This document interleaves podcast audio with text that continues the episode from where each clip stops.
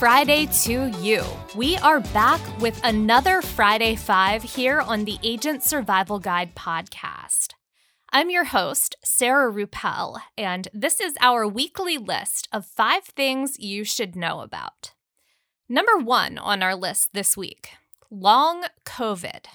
Special thanks and shout out to Tina for sending this article over earlier this week. While most places in the United States have dropped mask guidelines amidst falling case numbers and hospitalization rates, some of those who suffer from long COVID are still waiting for relief.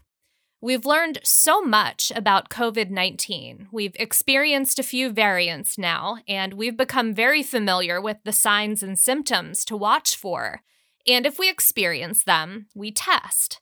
But long COVID isn't quite as easy to diagnose. In fact, diagnosis typically comes through a slower process of ruling out potential causes for symptoms. Even stranger, according to Dr. Gerald Harmon, family medicine specialist and president of the American Medical Association, some long COVID cases started out as an asymptomatic or mild case of COVID. He said, quote, anywhere from 10% to 30% of patients can experience symptoms of COVID after apparently recovering, even if they weren't sick in the first place, end quote. One of the most interesting things I took away from this piece and others I've read on long COVID is the difficulty patients have had getting their symptoms taken seriously. We have made such strides in working to treat COVID 19, but there's still work to be done and a lot that we do not know about long term effects. Definitely recommend reading through that article. We will be linking to it in our notes. Number two, scientists at MIT made an exciting announcement about a procedure to potentially restore lost hearing. Frequency Therapeutics is an offshoot of MIT, and their focus is on finding ways to restore hearing without a device or implant. Instead, they've come up with a form of regenerative therapy that repairs those little hair cells in our ears that help us hear. These cells age over time, naturally, but drugs and loud noises can speed up the process and then damaged cells result in hearing loss. Frequency Therapeutics made the announcement as they opened a 124 person clinical trial.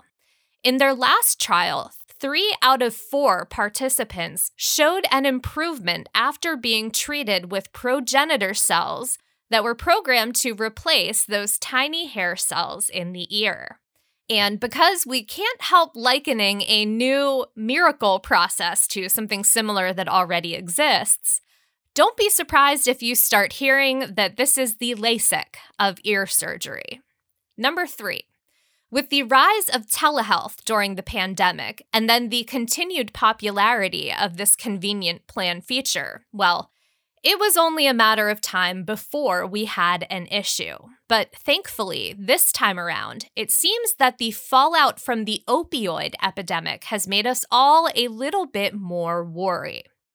This time around, we're talking about medication used to treat ADHD that is also classified as a controlled substance, prescriptions like Adderall and Ritalin.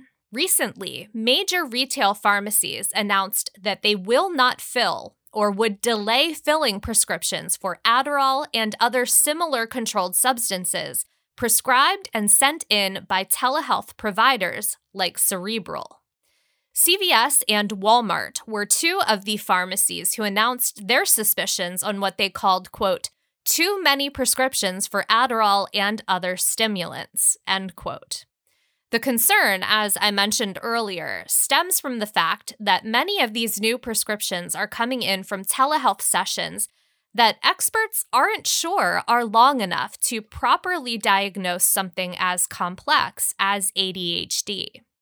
Adding to the issue is the fact that telemedicine is a great new feature access to care is lacking, especially in the behavioral health area. It is really difficult to get appointments for counseling right now. So, how do we get to a point somewhere in the middle? After the announcement from CVS and Walmart and an article in the Wall Street Journal, TruePill, the preferred pharmacy partner for Cerebral, announced that they would pause filling prescriptions of ADHD medications out of a quote, abundance of caution. And then Wednesday this week, Cerebral addressed the news, making their own announcement that they would put a pause on new controlled substance prescriptions for treating ADHD beginning Monday, May 9th. In their press release, Cerebral outlined new initiatives for moving forward, but only time will tell what becomes of this situation. We will be linking to a few articles and that release from Cerebral in the notes. Number four. On Wednesday this week, the Fed wrapped up their two day meeting. Fed Chair Jerome Powell made the official announcement that they would raise interest rates by half a percentage point. It doesn't sound like much, but that half of a percentage point increase is actually the biggest rate hike the Fed has issued in 22 years. In the press conference announcing the increase, Powell said, quote, Inflation is much too high, and we understand the hardship it is causing. We are moving expeditiously to bring it back down, end quote. Powell also said that he did not see future interest rate increases going larger than that half of a percentage point increase, or as they call it, a 50 basis point increase saying, quote, a 75 basis point increase is not something the committee is actively considering. If inflation comes down, we're not going to stop. We're just going to go down to 25 basis point increases, end quote. Additionally, the Fed announced that they would roll off their balance sheet, gradually reducing the amount of money they reinvest in Treasury securities and mortgage backed securities. Number five, eight hours has long been the magic number that we have touted as the ideal amount of time adults should be sleeping at night. According to a new study that focused on middle and older aged adults, specifically those 38 to 73, seven is the new eight. Researchers found that seven hours was the sweet spot, and when participants got more sleep or less sleep than that, they suffered from a quote, reduced ability to remember, learn new things, focus, solve problems, and make decisions.